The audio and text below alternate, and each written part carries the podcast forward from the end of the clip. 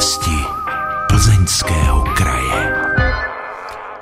Plzeň je plná zajímavých míst a zákoutí, ke kterým se mnohdy váží také zajímavé pověsti. Jeden takový příběh se naší redaktorce podařilo ulovit přímo v centru města. Víc už nám k tématu poví předseda spolku ze Stínu Lukáš Houška.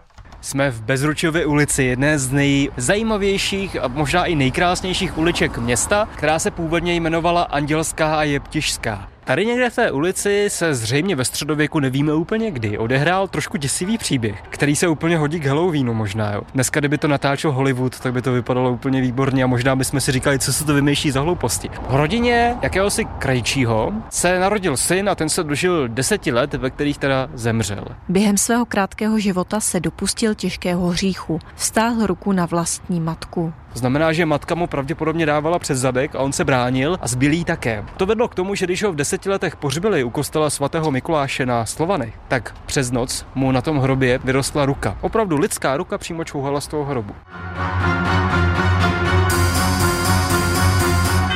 Rodiče byli pochopitelně vyděšení a šli se zeptat kaplana, co mají dělat. Kaplan se vypravil na hřbitov, nejdřív si myslel, že si vymýšlí, tam opravdu viděl ruku čouhající z hrobu, tak ji posvětili, vyvzali jí z toho hrobu, byla to skutečně jenom ruka, vykopali hrob, přidali jí krakvy, zakopali hrob a mysleli si tím, že je konec. Jenže druhou noc opět ta ruka z toho hrobu vyrostla. Tak už jako nevěděli, co mají dělat a tak se vypravili do františkánského kláštera, který se nachází na konci tehdejší Andělské ulice a požádali františkány, aby jim dali radu. A ti věděli. A ti věděli a doporučili jim, aby vzali březovou větvičku, kterou namočili ve svěcené vodě, tou pokropili tu ruku a pomodlili se několikrát odčenáš. A skutečně po tom, co se několikrát pomodlili a práskali ho tou větvičkou, tak ta ruka zmizela a syn konečně našel pokoje. Tak možná raději dávejte pozor, když se budete procházet po hřbitově, jestli tam z nějakého hrobu netrčí dětská ruka. Ano, já obzvlášť se tomu v noci vyhýbám. Reaguje pobaveně Lukáš Houška.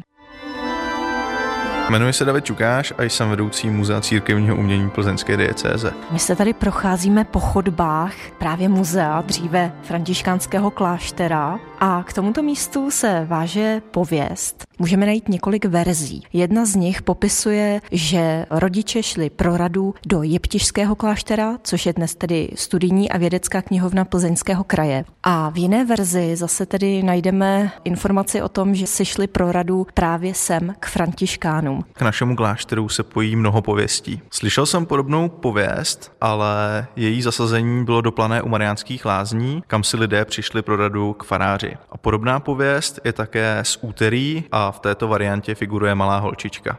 Tuhle pověst o dítěti, které vstáhne ruku na své rodiče, je i jinak eh, třeba zlobivé a nevychovatelné a zemře a vlastně se takovýmhle způsobem projevuje i po smrti. Známe nejenom z tady toho plzeňského příkladu, ale objevuje se i třeba ve známé sbírce pohádek bratří Grimů. Střídá Davida Čukáše Jan Pohunek z etnografického oddělení Národního muzea v Praze. Jedná se tam o holčičku, která je podobně svéhlavá, rodiče neposlouchá, zlobí a zlobí tak moc, až na ní pán Bůh sešle nemoc, holčička zemře, ale z jejího hrobu se stále vynoří ručička, která ustavičně hrozí. Opět pomůže, až se šlehatý proutkem a potom dá pokoj. Jak vyložit tady tu pověst? Je to poměrně jednoduché, v podstatě jde prostě o varovný příběh, který klidně mohli rodiče vyprávět svým příliš zlobivým dětem. Kateřina Dobrovolná, Český rozhlas. Český rozhlas Plzeň. Rádio vašeho kraje.